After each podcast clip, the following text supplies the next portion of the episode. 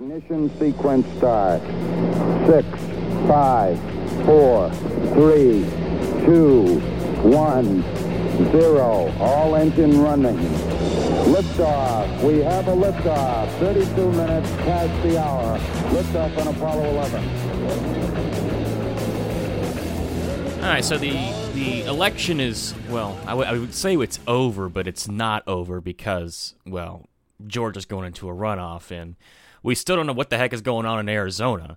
I mean, what I, this is what I don't understand. We are in the, the year is 2022, and we still do not know who is going to win an election in Arizona.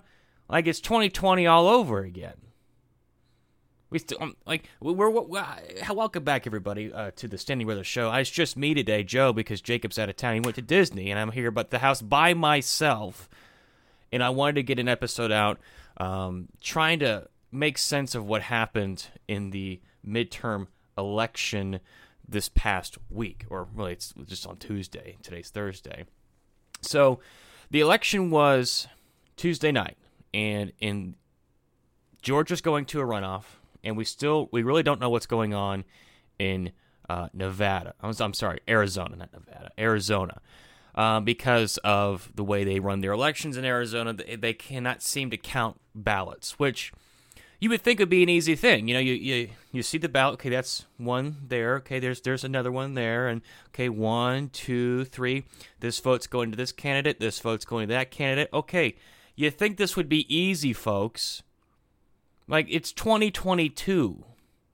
The idea that we're that we have a hard time counting ballots, and that I saw something today that we're gonna have to they're they're gonna have to recount so many ballots, like something almost 20,000 ballots. They're gonna have to recount. Why? Why?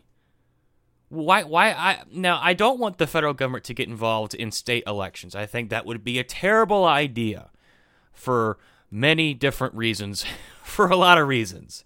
Um, it's bad enough that we have federal elections for president and senate, but for gu- gubernatorial uh, guber- gubernatorial races, uh, for governor races and uh, state and for state house and Congress uh, races, um, you know, it's the states can handle that. It's bad enough that we have to federally vote for president and senators.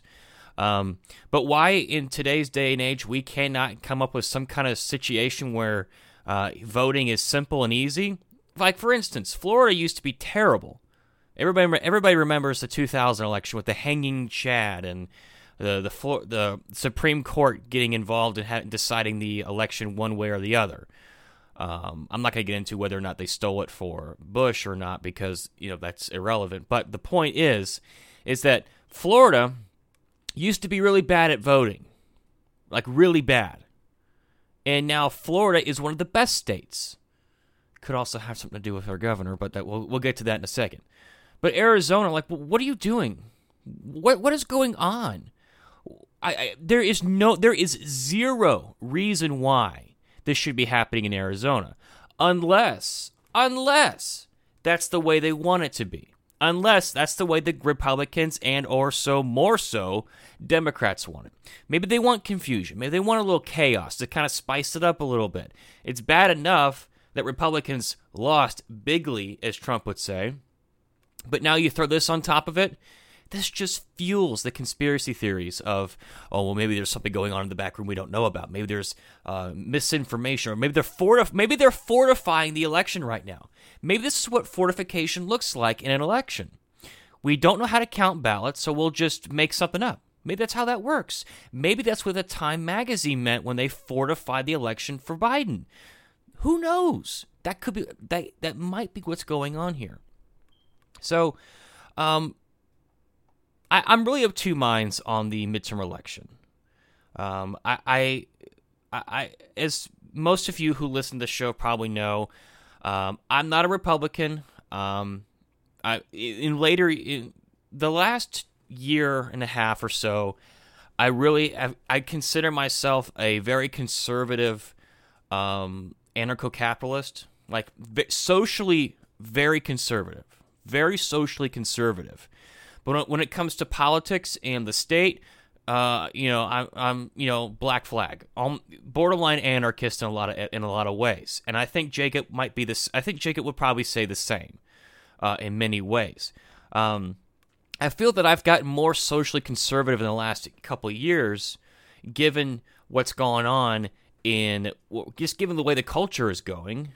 For one, the rise of what a lot of people would call this demonic nature of the left um, the, the the very idea that, that we're questioning gender, that you can you that you can be a transgender, the very idea that we're questioning, the very idea that we're questioning marriage, uh, just throws everything in the air. Perfect example of why I've changed my mind here more recently than not.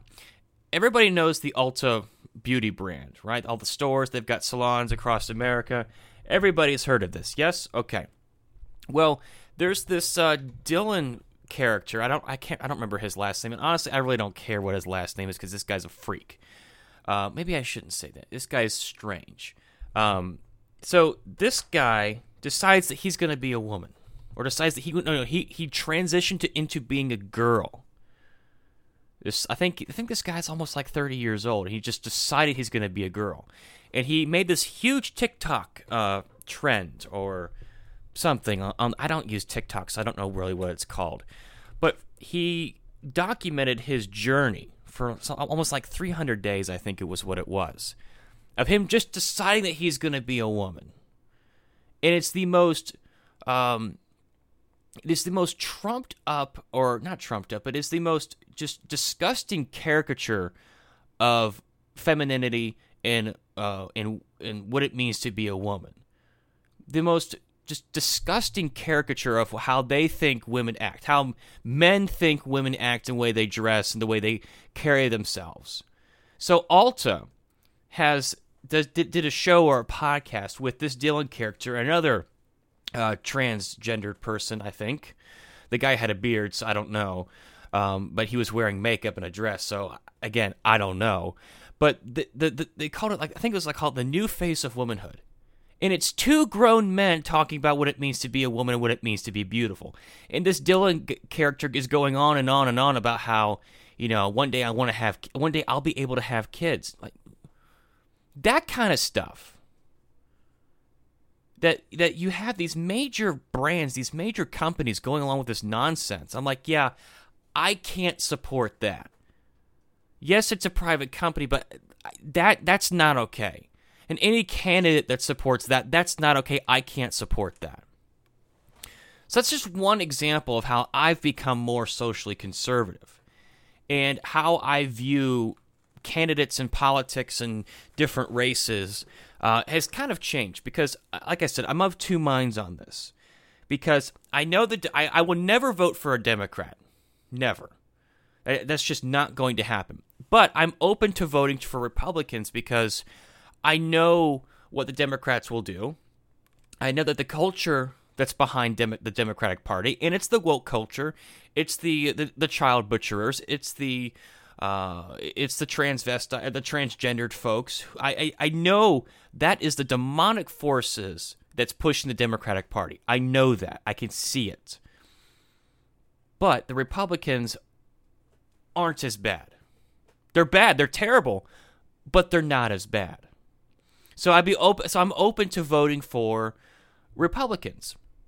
So we live in Georgia, and so we had a big Senate and governor race here in Georgia. We had Stacey versus Brian Kemp, and we had uh, Herschel Walker versus um, that pastor guy, the, Re- the the good Reverend Warnock, the pro-choice pastor. Yeah, you heard that right. The tr- the pro-choice pastor. Think yeah, think long and hard on that one. So I know who Warnock is. He is not what he says he is. uh, you cannot, in my mind, and this you can back this up with uh, with scripture that you cannot be a uh, pro-choice pastor. That's not possible. You cannot believe that we are all uh, created in the image of God, and then yet say you can kill the image of God anytime you want. You can't do that. That doesn't make any sense. On the other hand, there's nothing nothing exciting about Herschel Walker. The guy is not a charismatic speaker, if he were to be elected for Senate, I, I know full well he's going to be in the back pocket of uh, of Mitch McConnell in one way or another. He's not going to be a Mike Lee or a Rand Paul. It's just not. It's just not who he is. And I don't. I don't really don't care that he was endorsed by Trump or he's a Trump esque candidate. Because no, he ain't. There's nothing about Herschel Walker that should excite anybody other than the fact he is not Raphael Warnock. That's the only thing. Other than that, he's just another Republican. He's just another. Uh, he's just another. Well, uh, you know, God, guns, and, and and the Constitution. Like, yes, you all say that, but yet none of you do anything about it. um, and then there's the governor race here in Georgia, Kemp versus Stacy. Um, same thing there too the difference with the Kemp versus Stacy run uh, race is that well Kemp has had uh, he's been in office for a while now, um, and he has done an okay job as governor. I wouldn't say he's the best governor, but he's up there with, with with the better ones, with the not as bad, and that's not a very that's kind, it's kind of like a sliding scale. It's like that, that that that is the minimum. Is not as bad as a Democrat. That that's that is the minimum that you can be. So yes, Brian Kemp did lock down the state of Georgia. Yes, he did do a lot of bad things during COVID, but we were one of the first states to reopen. If I remember correctly, we Georgia reopened before Florida, I think. This is going almost this is well over 2 years ago now. So yeah, I think I think Georgia was the first state to op- reopen. Um, but at the same time, you cannot that cannot be excused um, that you th- the fact that you did shut down. Like that cannot be excused because uh, there were lots of people saying, myself and Jacob included, that you cannot shut down. It's not you cannot shut down and then come out on the other side of it better in the long run. There will be lasting damage that you have caused, and we are feeling that right now in the economy. Uh, yes, inflation. I saw the numbers today. The official inflation numbers is 7.7%, but honestly, it's probably much higher than that because they give us the number they want us to know, but yet everyone can feel that it's much higher. So, I mean, that that's one of the lasting effects of inflation. And never, that's also not also to mention the other medical effects that, that were being felt because people weren't going to regular checkups. So who knows what the what the actual outcome of that's going going to be in the long run. But again, the same thing with Brian Kemp. Nothing about Brian Kemp is super exciting. Nothing. Again, he's branded as another one of those Trump conservatives or Trump Republicans. He ain't Trump. Nothing about Brian Kemp is exciting other than the fact he is not Stacey Abrams. So that's for me, if you want to get my vote as a Republican, you got to be better than you got to you, got to do better. You can't just say, "Oh, well, I'm a conservative and, you know, I support gun rights and I'm pro-life and all these things." Cuz every Republican says that. I, I'm sure, you know, when when not to bring up John McCain or name drop John McCain, but I'm sure John McCain said those same things too. And we all saw what a miserable disaster he is, or he was. And it's the same thing with all these other, like the Lisa Murkowskis and the uh, and the getting to the bottom of it, uh, Lindsey Graham, and all, all of these folks, right? They, they say these things, but they don't do anything about it. And yes, I know this has been beaten to death, but when it comes to voting for someone, you got to be just just being better than the Democrat isn't enough. Now, uh, this is where I'm of two minds on this. Is that I understand all this about these candidates. Well, I really don't want Stacey Abrams to be the governor. I really don't want that. But at the same time, is Brian Kemp that much better? Maybe not. I really don't want Raphael Warnock to be the, the senator because we know what the damage he has done by just going along with the Biden administration. But is Herschel Walker really going to, going to be any better?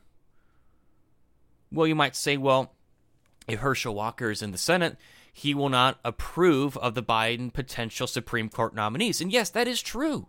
Yes, that is a very real possibility. Sure, I will give you that one.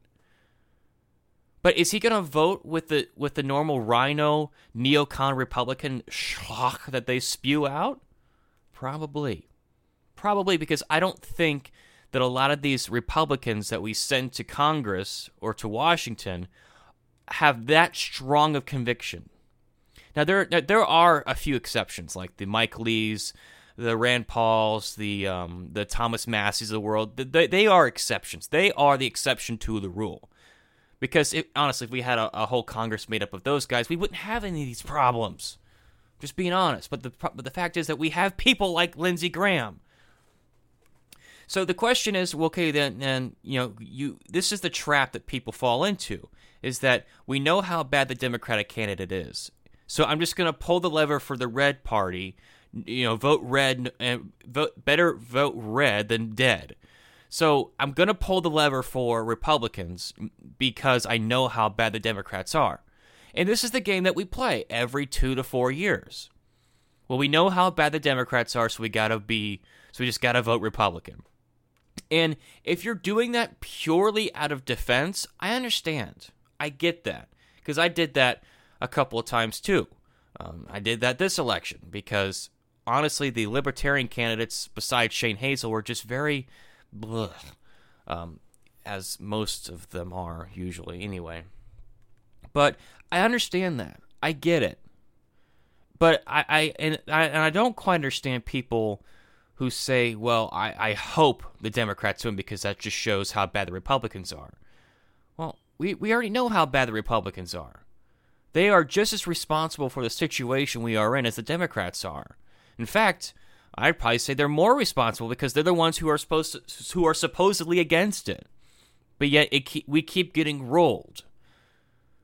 But at the same time, if there are more Democrats in power, we get things get worse. That's just that's just the case. That's just the way the cookie crumbles. That's just the way the world is right now. And I can understand people saying, "Well, well, I can't vote for Republicans because they don't they won't do anything about it." And you I can't disagree with that. I, I really can't, but at the same time, I can't just I can't just sit back and say, "Oh, I'm just going to vote uh, libertarian or vote or just write in whoever I want because Republicans bad." I, I that's where I'm of two minds on this. I, I I understand both sides and I agree with both sides. So what do we do about it? What can you do about it? Well, maybe you have to lose some elections. Maybe you have to lose some elections to get can- to get the really good candidates. But given the way the culture is, given the way everything has been going the last 2 years that Biden's been in office, the record inflation, the broken supply chains, the the, the, the, the degradation of the culture. I mean, you name it. You name it, all the problems that we're having right now if Republicans have had a, there's been no greater opportunity for Republicans to really slam home a major red wave, red tsunami, whatever you want, red nuclear bomb, whatever you want to call it.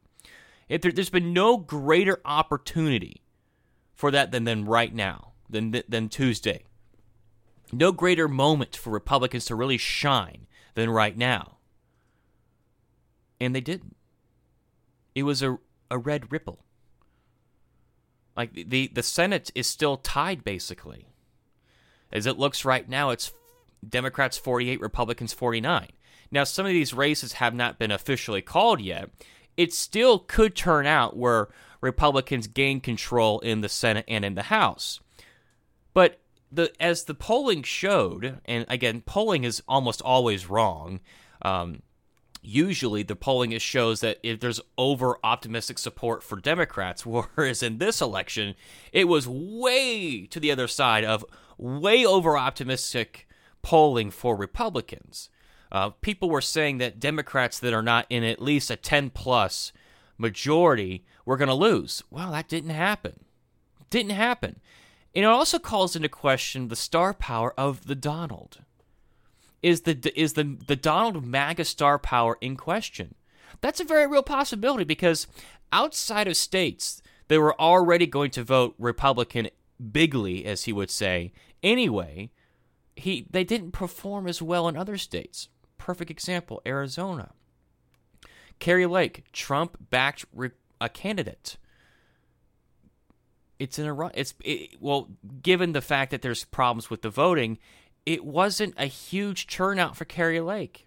It's pretty it's pretty dang close in in the in Arizona. I've got the numbers right here. Arizona. Um I actually have to pull it up now. Arizona governor race. I don't want the Senate, I want the governor. Come on, computer. All right. So uh, right now, as it stands, Katie Hobbs 50.3% to Kari Lake's 49.7%. Again, given the given the scenario that we are under right now, and yes, only 75% is, is reporting because of the problems going on there with the, you know, the election and whatnot, and ballots not being counted the right way, so on and so forth. You get the point. Um, the fact that it's this close, the fact that she had the the christening from the Donald himself, that she had the christening from Donald himself. Why is this so close? Now, I, I I'm not gonna I, I'm not gonna entertain the idea of election that this election was stolen because, um, you know, it, it, there's possibilities of election stealing. And it, again, it could come from either side because there's just way too much at stake for there not to be any kind of stealing on either side.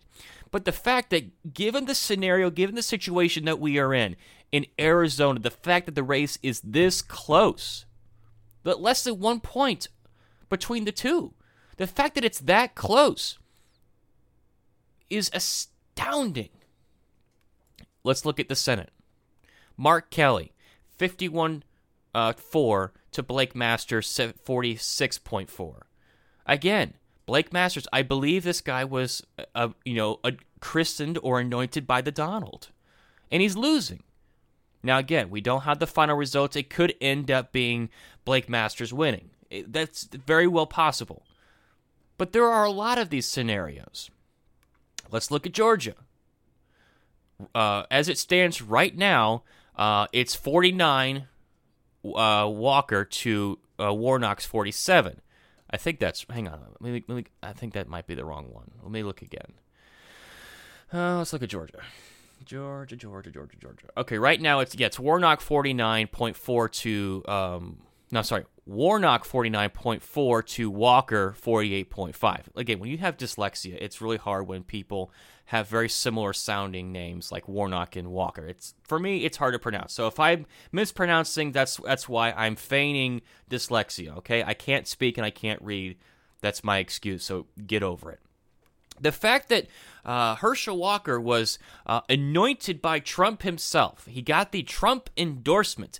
The fact that it is this close in Georgia, and now this now Herschel Walker, it's not any kind, it's not your average Joe Schmo, schmuck. He ain't. This is Herschel Walker. Now I did now. I'm gonna you know, I'm gonna contradict myself in a moment because I didn't know who Herschel Walker was until he decided to run for for Senate. Um, because I'm not up on the football of the Georgia football history. I know nothing about the Georgia Bulldogs other than the fact that they are a football team. That's all I know. I don't know anything about Herschel Walker, but people who have lived in Georgia their entire lives know who he is. They know that this is like Arnold Schwarzenegger running for governor in California back in the day. This is a big name person. So it's not like he's a nobody. It's not like he didn't come out of nowhere and decide to run for Senate. This is a major personality. The fact that it is this close in the Senate race, the fact that it's going to a runoff in December 6th, with the Trump endorsement, does that call into question the Trump star power? Maybe. Maybe. I don't I, I, I don't know. There are people saying, um, Kayleigh McEnany, I think is her name. Uh, w- w- she was the former liar in chief for the president, the press secretary is what I call them.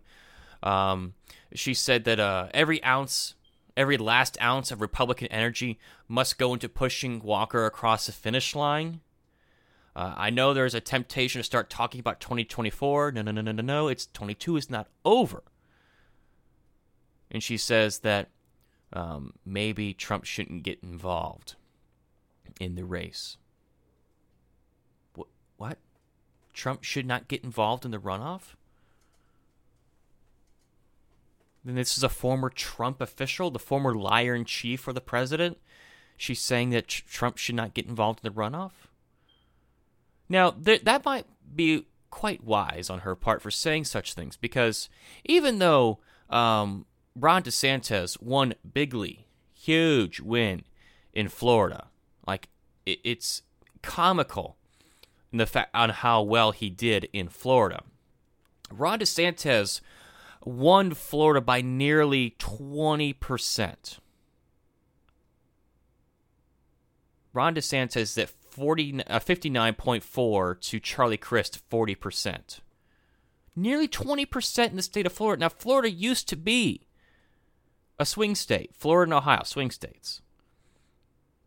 As Steve Deace said, that Ron DeSantis is turning Democrats in Florida into endangered species.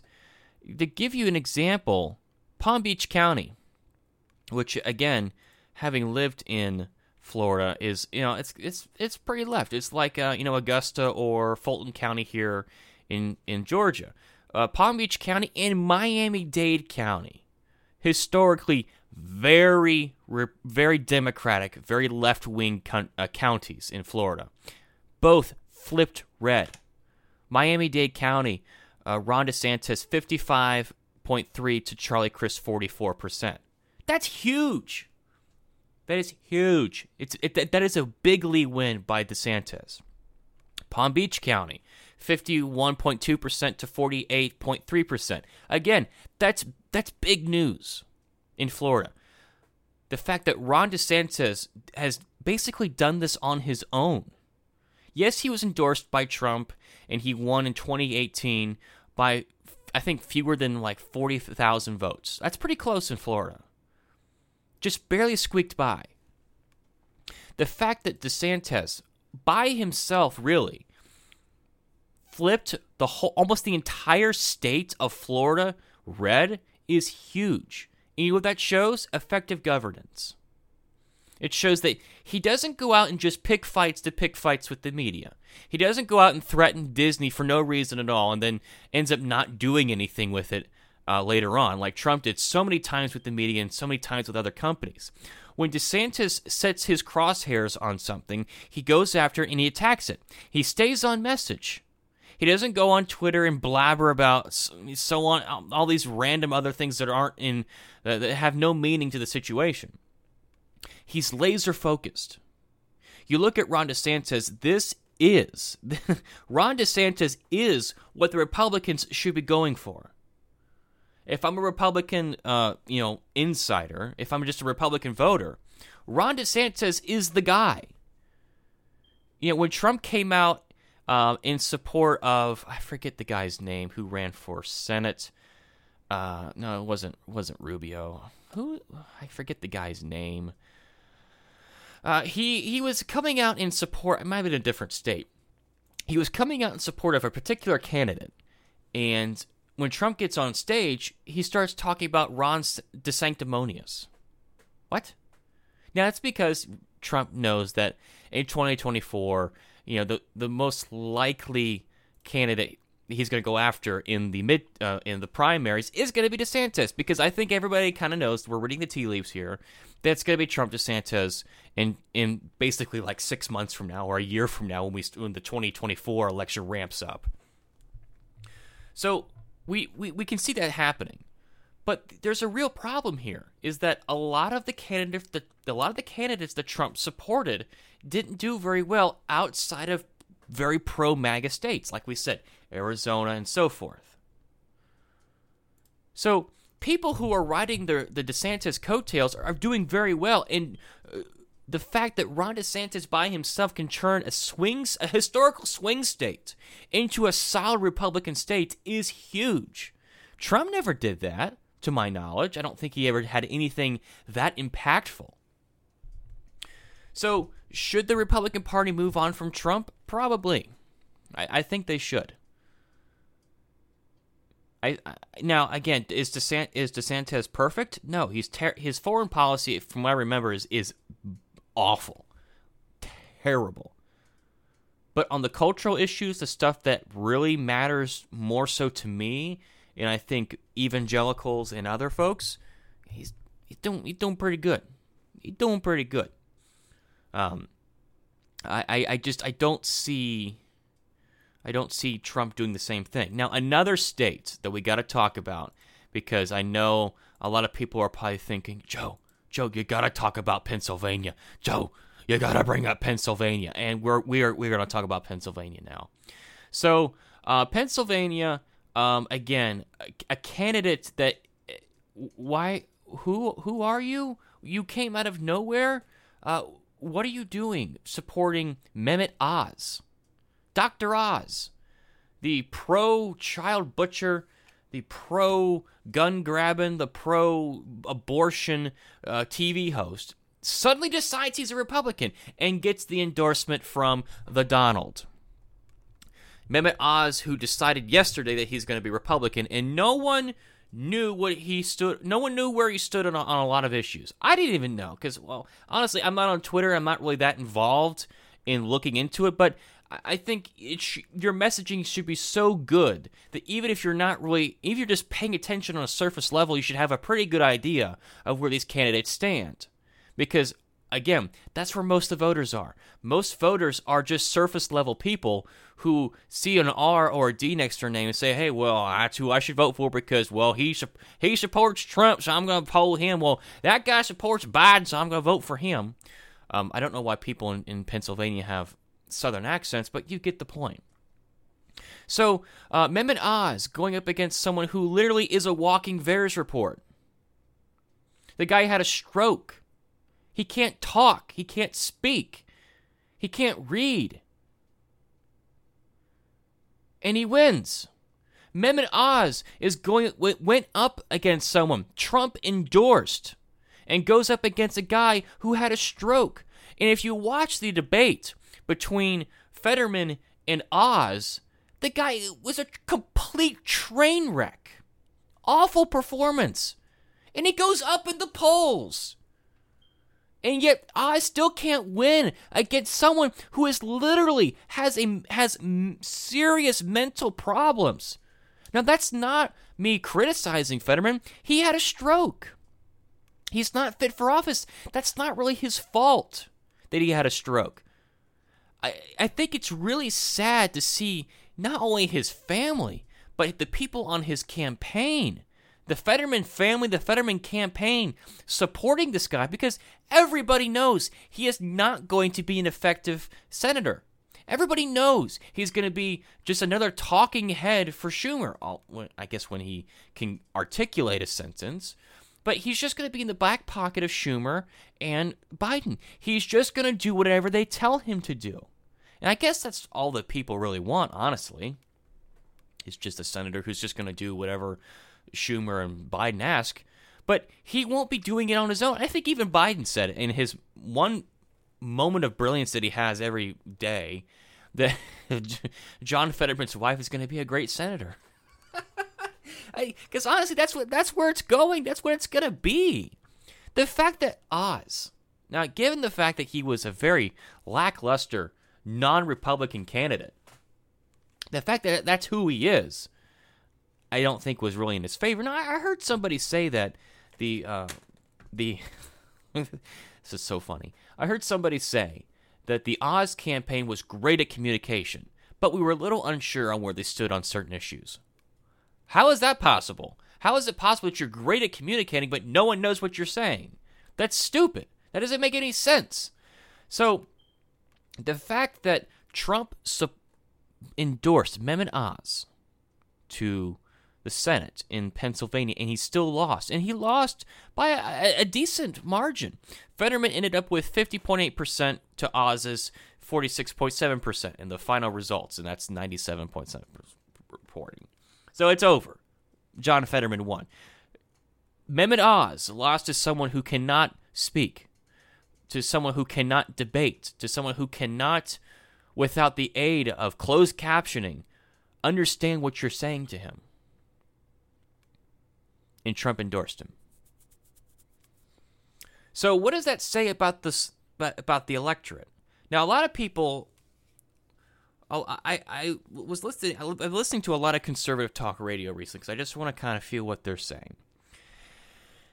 And a lot of people are, are, are griping about the fact that where are the common sense voters? Where are the people of conscience? How can anyone vote for this? How can anyone vote for that? How can we how can we go along with this? Why isn't anyone standing up? Um, and I, I, I'm gonna kind of. Eric July wrote something, and Pete Quinones both wrote something, and I'm going to kind of paraphrase what they said. That there is no such thing as a rational voter. There is no such thing as a common sense voter, whatever that means. There is no such thing as an informed voter. There are people who do vote informed. Yes, that is true. Like I consider myself an informed voter, but on the mass the mass majority of people who vote vote purely off of off of emotion. People vote with, with their feelings. There is people don't vote based on principle. I'm painting with a broad brush here because the fact that John Fetterman won in Pennsylvania is perfect example of this, even for Democrats. This guy will not be able to do the job. They do realize that. They understand that, and they voted for him anyway. So that that just throws the idea out the window of there being informed or uh, conscientious voters who have common sense, who see the way the country is going and, and yet still voting for John Fetterman instead of Oz. There are people who know full well of what's going on and they still vote the way they do. So to me, it is not at all a surprise to see the way this ended up. Because I, I, honestly, I don't think I, I, I don't think people are aware and or care about the way things are going. What's the what's the one thing that we always say about the uh, the 2020 presidential election? Well, you know, Biden is is obviously has got mental problems, but no more mean tweets. The white, uh, well-to-do liberal Karens came out of their gated communities and voted for Joe Biden because, well, the orange man bad because he says mean things online. Again, people vote solely based on emotion. The Democrats are really good. The left wing media is really good about whipping people up uh, over emotion. They're really good at that. Like, it's funny to say this because you know I saw an ad for uh, to you know to vote for to vote for Democrats in this coming election because uh, if we don't, then democracy itself is over. That's right democracy in America itself is over. We could save the climate if we vote for the blue, if we vote blue. We could save the very existence of this planet if we vote blue. We could save or protect the rights of women if we vote blue. Now, if you're a low IQ, low information voter, if you just see what people are saying and that's you are surface level when you look into things about particular candidates, you're going to say, hey, we can save the climate, even though that it's completely re- preposterous and it's, I feel stupid even having to repeat it. But the fact that you would believe that and, and then say, oh, well, I got to vote for John Fetterman. Yes, he can't talk, but I mean, the climate, the climate, or democ- democracy itself is, is in jeopardy. Uh, uh, yes, he can't talk and can't speak and needs closed captioning and debate. I got to pull the lever for Fetterman because democracy. Republicans aren't as good at that.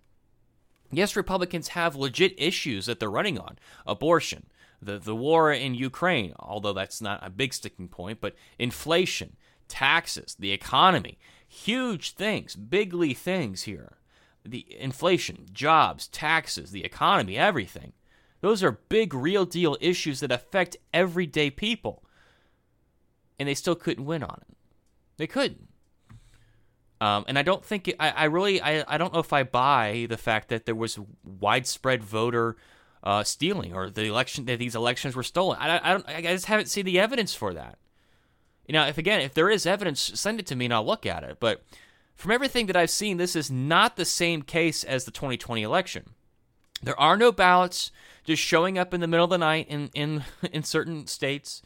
Um, there's no there was no uh, mass uh, mail-in ballots. That didn't happen. Um, there was a lot of early voting, but early voting doesn't tend to be st- doesn't mean that the election was stolen. And that's another thing about the election is that I don't believe in election season or election month. I believe in election day. I don't believe in election early voting. I think early voting should be done away with. I believe in election day. We should have elections uh, one day a year, or or just on one day. So this past this election was uh, November eighth on a Tuesday. The polls open at seven, they close at seven in your respective state, or they might open at six and close at six. Who cares? But they open and they close on the same day. You've got one day to vote. That's plenty. If you care enough about voting, you'll go and vote on election day.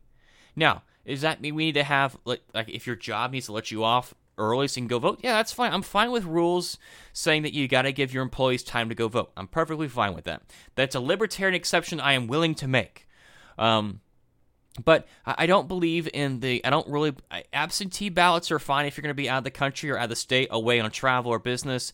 You want to slip in an absentee ballot. I'm fine with that. But for everybody else, um, yeah, show your ID and go vote on, on election day. Um, voter ID is not racist. It is. It is. It is not. it is not voter suppression. Because um, if it was, if showing an ID to vote was voter suppression, then I guess you know showing an ID to buy alcohol is alcohol suppression. So maybe that's a good thing. I don't know. but if you can't, if you can, if you can get on an airplane, if you can rent a car, if you can buy alcohol, you can vote uh, because you have to show ID for all those things. Um, uh, uh and so I, I don't know where where Republicans should go from here. I said we should they should uh, adopt the DeSantis mold of effective governance, and this is for any Republican governor. Uh, look what DeSantis has done in Florida, and then just copy and paste that to your state. So I'm I'm looking at you, Brian Kemp, and um, Greg Abbott, because uh, DeSantis has has really made uh, Florida more red than than Texas, and I guess and you're not supposed to be able to mess with Texas, but uh, Abbott has proved that you can. Um, so follow the DeSantis model. That's what I would say for Republicans going forward. Now, for libertarians and ANCAPs and so on and so forth, um, you know, I, I, I, the people who are saying that libertarians spoiled certain races for Republicans, um, I don't buy that either because, again, like I said earlier, given the situation we're in, there's no reason why you should lose. There's no reason. So I think in the governor or the Georgia Senate race, I think Chase Oliver got something around two percent of the vote. I think, yeah, he got two point one percent of the vote, which, um, which may have, may or may not have um, held back either Raphael or Herschel from getting the 50%. I think it's 51% is what they need, I think. May have prevented either one of them from getting to that goal. But at the same time, there's no evidence to suggest that if you didn't vote for Chase Oliver, that you're going to vote for Herschel Walker. Or if you didn't vote for Chase Oliver, you're going to vote for Raphael. There's no evidence to support that. Now, I didn't vote for Chase Oliver because I know nothing about him. I didn't even look at his can. I didn't even look at his website because I'm just not that interested in him. Um, I, I did vote for Herschel Walker because I don't want Raphael to win. But there's no evidence to suggest that, or there's nothing to suggest that just because you voted for Chase Oliver means that the Democrats automatically going to win. There's there's this line of thinking among conservatives that all libertarians do is spoil elections for conservatives or for the GOP, um, which is false because if you voted for the libertarian candidate, that means the GOP didn't earn your vote. That means there was something wrong with that candidate that did, that did not earn their vote. That's just plainly obvious. Now, if I was a libertarian living in Kentucky, you you you you, you better bet that I'm voting for Thomas for uh, Rand Paul. Or if I am in uh, Thomas Massie's district, yes, I am voting for Thomas Massie without a doubt. Or if I'm in Utah, I am voting for Mike Lee. But I can honestly, I can I can understand why people didn't want to vote for Herschel Walker for reasons that I laid out before. And so I I watched or I listened to this thing that uh, Dennis Prager said about um, libertarians who vote for libertarians in these elections and they spoil for that they spoil that for the GOP leading to more Democratic wins. Um, that just means that your candidate's not good enough. There are people who vote purely on principle. It's a very small number. Like it's probably less than 2% of Georgians, so that's, you know, about probably 75,000 people in Georgia in the whole state of Georgia that were like, "You know what? Herschel and, and, and, Warnock suck. Like they're both bad. So I'm going to vote for Chase Oliver. Or they just didn't care and voted for him anyway. So maybe the number's even less. So there are people who vote for the libertarian candidates because, you know, the Republicans and Democrats are both equally responsible. If Republicans are not more responsible because they're the ones who are supposed to be against this, but they are both responsible for the current situation we're in. Why would I vote for another? Why would I vote for another RINO GOP person? I get the I get the Democrats bad, but I mean, it's voting Republican doesn't show to make things better. Like we had Trump for two years, and look where we're at. We know we, we had Trump for two years, and things were pretty good for the first two years, and then he completely just lit the country on fire with the all, all, the COVID stuff. Any any good that Trump did in the first two and a half, three years of his presidency was all undone by COVID. All of it. The fact that he kept uh, Fauci and, and the scarf lady on, the fact that he went along and declared a national emergency for COVID, and the fact that he uh, was instrumental in instituting all these lockdowns by in doing so with the with the national emergency, none of that can be forgiven. The fact that all the money that was printed during COVID, that's all his fault. All the bad things that we, all the side effects from the COVID policies, we are feeling now because of, of Trump. So and, and so there there so I I think Jacob would largely agree with that if he were here, which, which I kind of wish he was here because I want his take on a lot of this. But the fact that we have just just because you are GOP doesn't mean just because you vote GOP and the fact that even if the Republicans had won, even if there was this red tsunami that a lot of people were predicting, does not necessarily mean that anything is going to change. Again, for instance, when Trump won in 2016, it was a Republican, it was a pretty good Republican landslide. They had the House, Senate, and the presidency. They could have done whatever they wanted. They could have repealed Obamacare, didn't do it. They could have repealed and blowed up the, the Department of Education, didn't do it. They could have ended every single war in the Middle East, didn't do it. In fact, they doubled down on a lot of it. They bombed Syria twice. There, there's so much stuff that the Republicans could have done in the short time that they had control over the entire government, but they did nothing.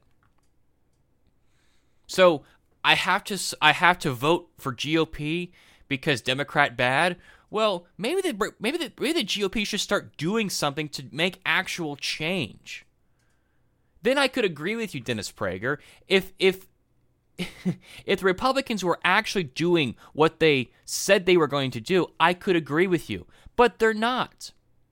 Republicans are just as responsible for the situation that we are in as the Democrats.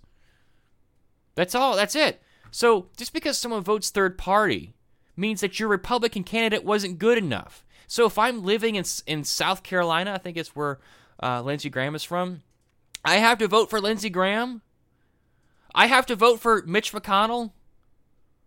I have to vote for Lisa Murkowski. I, I, I gotta vote for these people because they're Republican. Is that is that what that means? The worst aspects of the GOP I have to vote for because Democrat bad. Sorry, that doesn't make any sense. Sorry, that just that just kicks the can down the road. Now I can understand okay, voting out of defense. I can I can understand that. But at some point, something's got to change. But at some point, someone's got to say enough is enough. At some point, you need someone like a DeSantis who just goes in, guns ablazing, attacking the left, attacking the, the woke corporations, uh, the woke entertainment industry, Disney, you name it.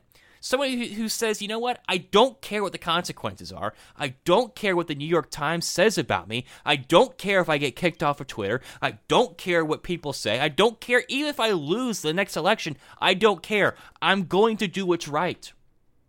I'm going to do what the people sent me here to do. I'm not going to get caught up in all these things that don't matter, like Trump did so many times. I'm not going to do any of that. If Repub- if that was the modus, if that was the MO of the Republican Party, I could consider voting for it more. And I could understand the, the idea that the libertarians were wrecking the GOP majority. I could understand that if they were actually doing what DeSantis is doing in Florida. But the case is they're not doing that. So I don't buy I don't buy into this idea. Well, if you vote for the if you vote gold, you're ru- you've ruined everything. No, it means it's because the GOP sucks. So what else? What else? As as as Donald said, what else? Um, so there's some funny things that I saw um, Stacey Abrams say. And uh, another thing, Beto, Beto O'Rourke uh, lost. I think he ran, he ran for governor, I do believe, in Texas. He went up against uh, Greg Abbott.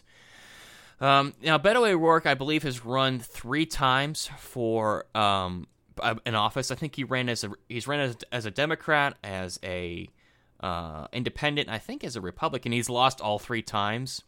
Um, and the same thing with Stacey Abrams. She's run twice now for um, uh, for for office, and she's lost both times, even though she didn't admit it the first time.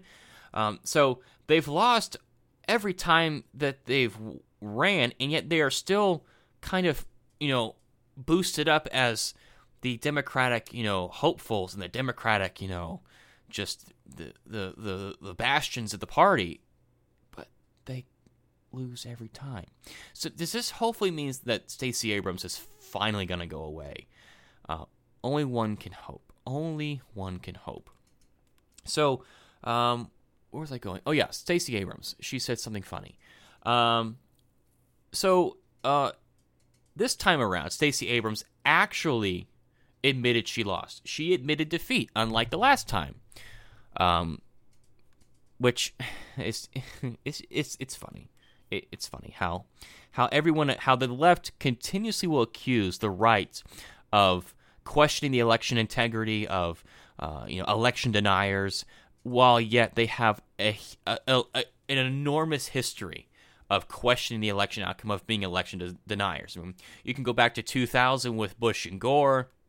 You can go back to just 2018, go back to Hillary Clinton saying that, you know, the election was stolen, how the FBI was getting involved in the election to throw it to Trump and it was stolen by the Russians. And Hillary Clinton just a couple weeks ago came out and said that Republicans are already planning to steal the next presidential election. She said that. And everyone in the media, everyone on the left has the gall to say that Republicans are the are the only ones that question elections. Like, uh, is self awareness dead? Yes. Anyway, so uh, Stacey Abrams said something funny.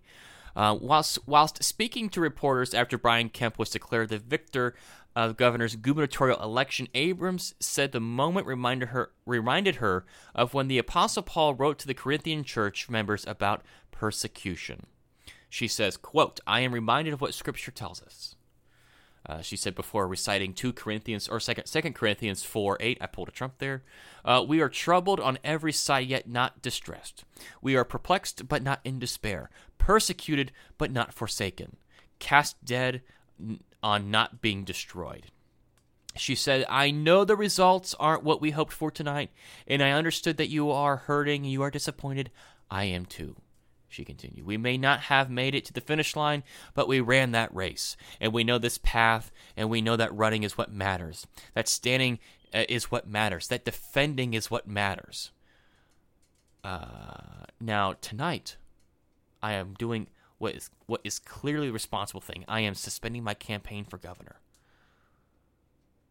So she's quoting scripture, which I, I, I don't know uh, Stacey Abrams, uh, I don't know where she. I don't know if she's a, uh, a Christian or a spiritual person. I have no idea. Um, anytime a politician references scripture, unless I actually know the person, uh, to me is very, very cringy because it's always for pandering reasons. Um, and I don't like it when people use scripture to pander to voters. I think it's it's the most cringy thing that you can do um, because a lot of these people uh, do not live a very um, a moral lifestyle, if you will. Uh, looking at you, Lindsey Graham. Um, uh, so anytime they anytime they do this, just makes me cringe beyond all belief. And the fact that she thinks that that people are being persecuted in Georgia right now um, is is just is so laughable, and it's so sad that people actually fall for this crap. Um, I, she also talked about voter suppression She says, let's be clear the false narrative that voter turnout has uh, felled the idea of voter suppression misunderstands the effectiveness of suppression. She claimed it has never been about stopping all voters, it is about clogging the arteries of the process and stopping certain voters. There is a precision to voter suppression. Um, again, she just claims that without any evidence, without any examples of this so called voter suppression. So, um, there was a record number of Georgians, I believe, uh, had voted early. A record number. Like, I think this election cycle broke records uh, for, for as far as how many people voted early. And then I, am probably pretty sure that this was probably one of the most high, one of the highest turnouts as far as uh, people who voted on election day. So, if more people than ever are voting, how is there any voter suppression? That makes no sense. How can someone say that on a national on a, on a, on a stage voting for governor or running for governor, being interviewed across all major media platforms, and no one questions her on it? No one says, unpack that for me. Explain to me how that works. How is it that that hundreds of thousands of more people are voting in in the state of Georgia or millions of more people are voting for the first time or for the first time in a long time in elections. How is that happening yet there is still massive voter suppression? How does that make any sense? The answer you know why no one asked her that because there is no answer to it. Because it's stupid because it's one of the dumbest things that, that anyone could ever say. But because people don't have a rational mind, they don't vote rationally, they don't think rationally, because that doesn't exist in the American electorate, people will just lap it up and tweet it out and retweet it and say, "You go, yas, girl." That's that that that that is the American voter. They believe that stuff. This is the reason why. This stupid crap like this is the reason why we had we have the country that we do. Now that's this is now me saying this. I'm again I'm painting with a broad brush. This is not an indictment of every single person who's listening to this. That's that's not the case. But there are way too many people out there. In fact, too many people vote. There are way too many people out there who are just surface level voters. Sorry if that offends you, or if you disagree with that, but that's the truth. Uh, let's see what else we got here. Uh, Ron DeSantis. What can you what can you say about the guy? I think one, two, three, four. I think it's only four counties that the um, the Democrats won in Florida. That's that's incredible. Absolutely incredible. Um, Elon bought Twitter. Uh, that's pretty cool. Uh, you know, uh, was it Whoopi Goldberg that said that she's getting off Twitter because you know uh, we can't have that much free speech? Again, do people really care that Whoopi Goldberg is even on the Twitter.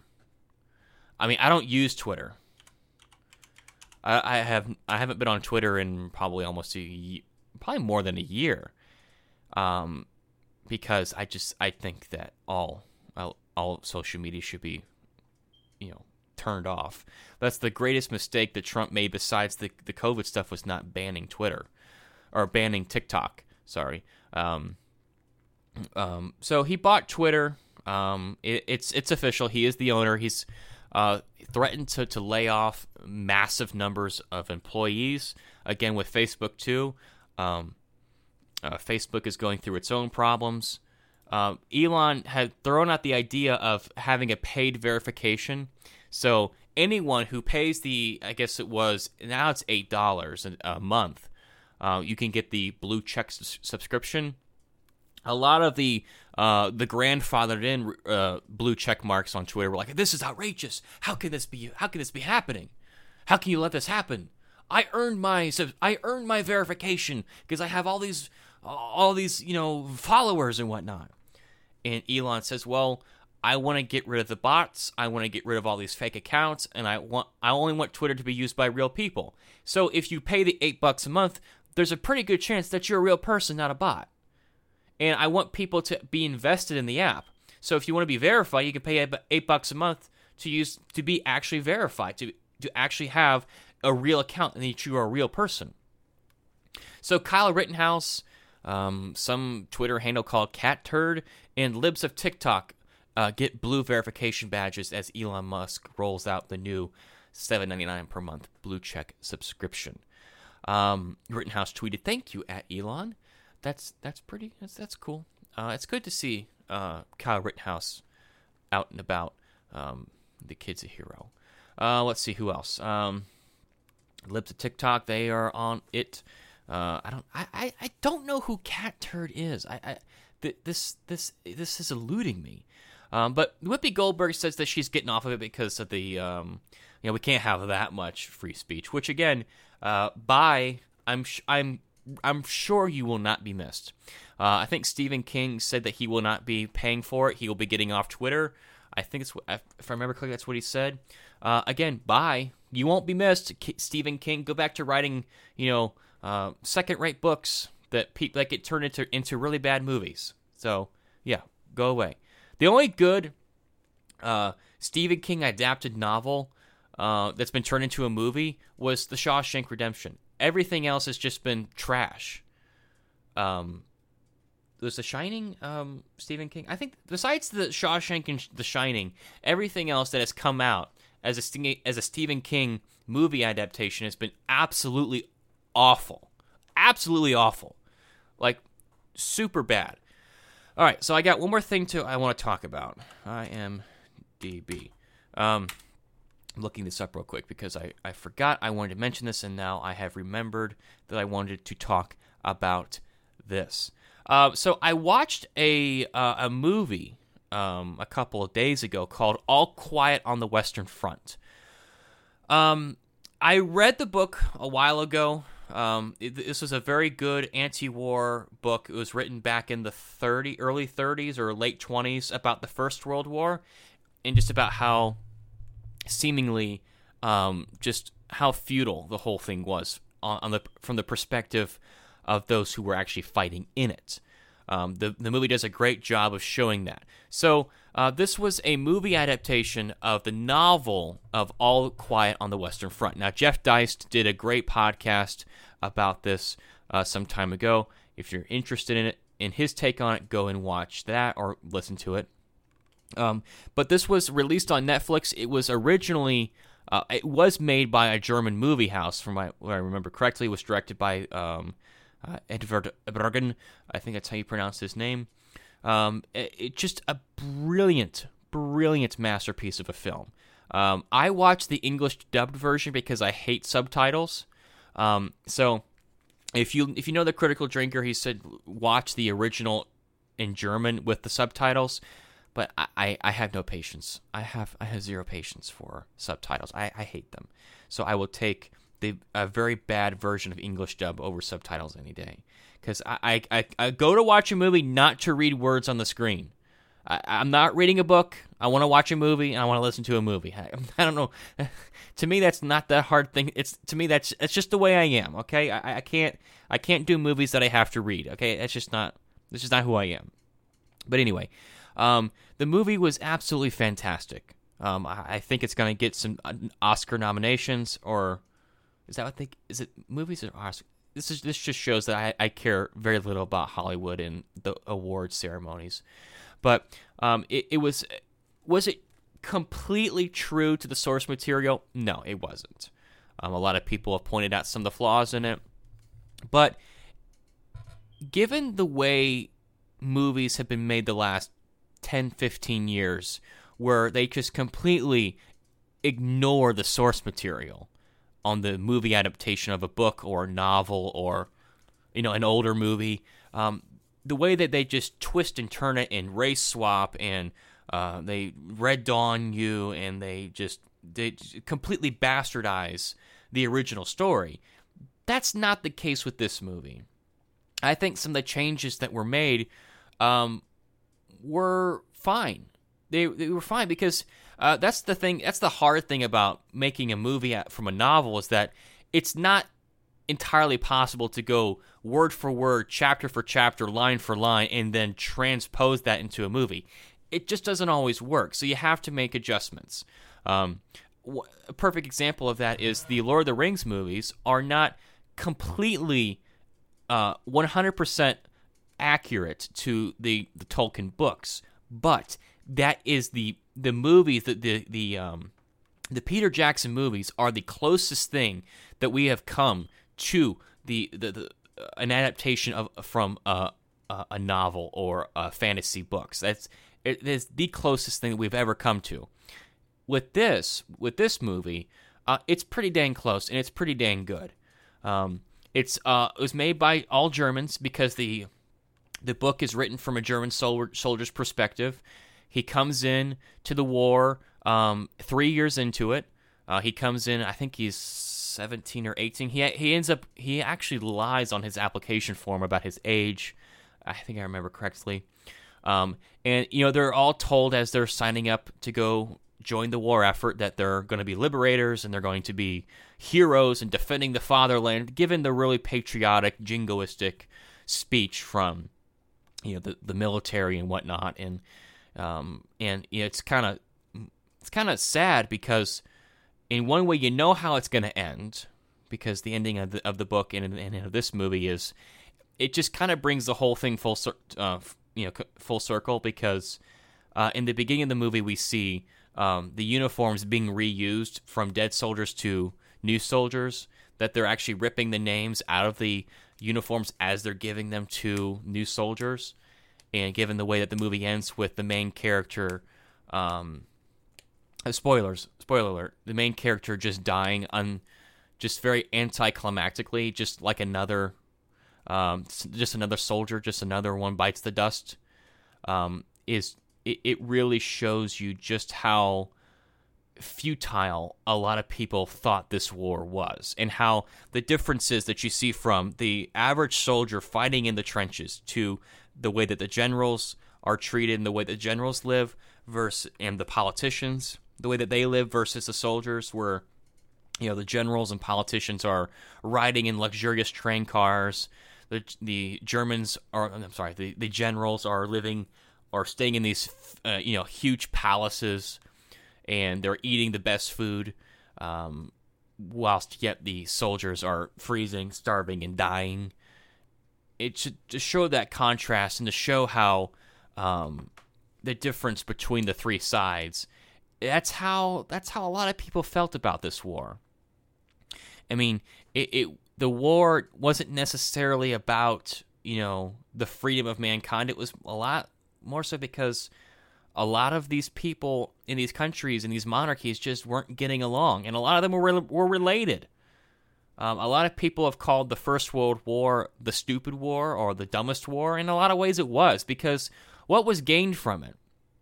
And in and in the uh, in the movie, the Germans know full well when uh, if when Germany falls, the Bolsheviks are gonna are gonna f- flood the streets, and all the monarchies will be toppled, and that's what happened. The war ends. The Bolsheviks move in. Socialism moves in. Social justice moves in. The monarchies get toppled, and what comes right after that? Hitler, Heil Hitler comes in. You get the rise of the communists in China, in uh, in Russia, and you get World War II. So, you know, in in the last in the last after they signed the armistice agreement, um, they it, the armistice agreement says that the war will end at eleven o'clock on this day, and um, the one one of the generals that we see knows that the war is over, knows that Germany's going to lose, and knows they really got the raw end of the deal on the armistice because, well, the Germans kind of had a, a, major role in this whole thing, and the French really want to stick it to them. But that, you know, it's just the way it happens. And this one general is looking back on his history in the military and his family's history in the military, and that he, his family and the Germany has never lost a war in X amount of years, and this is going to be the first one. And he's, he's he says we're planning one last battle to really stick it to the French and to, to kind of give us some more leverage, even though the deal's been signed, even though that the war is over at 11 o'clock um, on this day. He says we're still going to go for one last push, one last push even though the war is over and we've lost, we're still going to go for one last time to for honor. Whose honor? The guys in the trenches who are dying or yours? Is this just an ego trip on on your part? So they so they they they all line up and they advance and they fight for half hour maybe before 11 o'clock and then once they blow the whistle at 11 o'clock everyone stops fighting and they all just kind of just leave? But yet all these people died for what reason? For what reason did all these people die? If you can't explain that then that's why a lot of people feel that that war was just worthless that there was nothing to it. All millions, millions of people died in that war. And not to mention the millions or the, the, the numbers of citizens that died because of starvation and the number of people who the, the, the way that the, the, the that these entire countries were just wrecked, the people that came back wounded physically and mentally, shell shock. What was it all for? And then and then to turn right around and have another world war, World War II, I, I it was a in the, this movie goes into all of those details. This movie covers all of that, and it does it so brilliantly, so perfectly. Um, I, I, do have a there was there were a couple of things that I didn't like about it, and I think that a lot of it had to do with the budget constraints of the movie. There was some CGI stuff that was just kind of you know cringy, but given the fact of the budget it had, I'm willing to let that slide. Uh, the soundtrack, the score was lacking bigly. Um, I thought that was probably one of the worst parts of the movie. Um, in fact, I hated it. But there's so little of it. There's there's just not a lot of it that you you can just let that go. I watched this movie and I enjoyed this movie for the content of it, not so much the soundtrack, not so much the cheesy CGI moments. And there were really only like four moments, just like maybe less than a minute of the entire two and a half hour movie were there cringy moments of the soundtrack and of the CGI. So I'm nitpicking, but if I, I gotta I gotta nitpick, that's just who I am. So other than that, fantastic movie. This should be required viewing for everyone who is concerned with uh, world history, the First World War, and who just likes good war movies.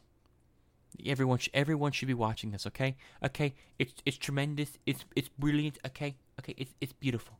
Everyone should watch it. That's my um, that is my if I if I was dictator for one minute, I would in I would require everyone to watch this movie. That's just how good it was. Um, I will be going to see Black Panther Friday night. Um, and I w- Black Panther Wakanda Forever. I'll be going to see that, and I will be doing a review on that coming up after I go and see. I'll probably probably will be sometime next week. We'll see. I have purposely not watched any reviews or read any reviews on the movie because I want to go into it with no expectations, although I have none in any way because the first Black Panther movie was um, just, ugh, it wasn't great. It wasn't good. It wasn't fantastic. It was just another average Marvel movie. But will Disney and Marvel be able to redeem themselves with the new one? Given that this movie is going to be almost three hours long, we will. We shall see. Anyway, until next time, hopefully uh, Jacob will be here. Uh, we will be back to break it all down to give you our perspective if you want it. I mean, you clicked on it, so you're getting it. Um, we'll be back shortly, soon. Um, yeah. So thanks for listening, everybody. Peace. We got a bunch of guys about to turn blue. We're breathing again. Thanks a lot.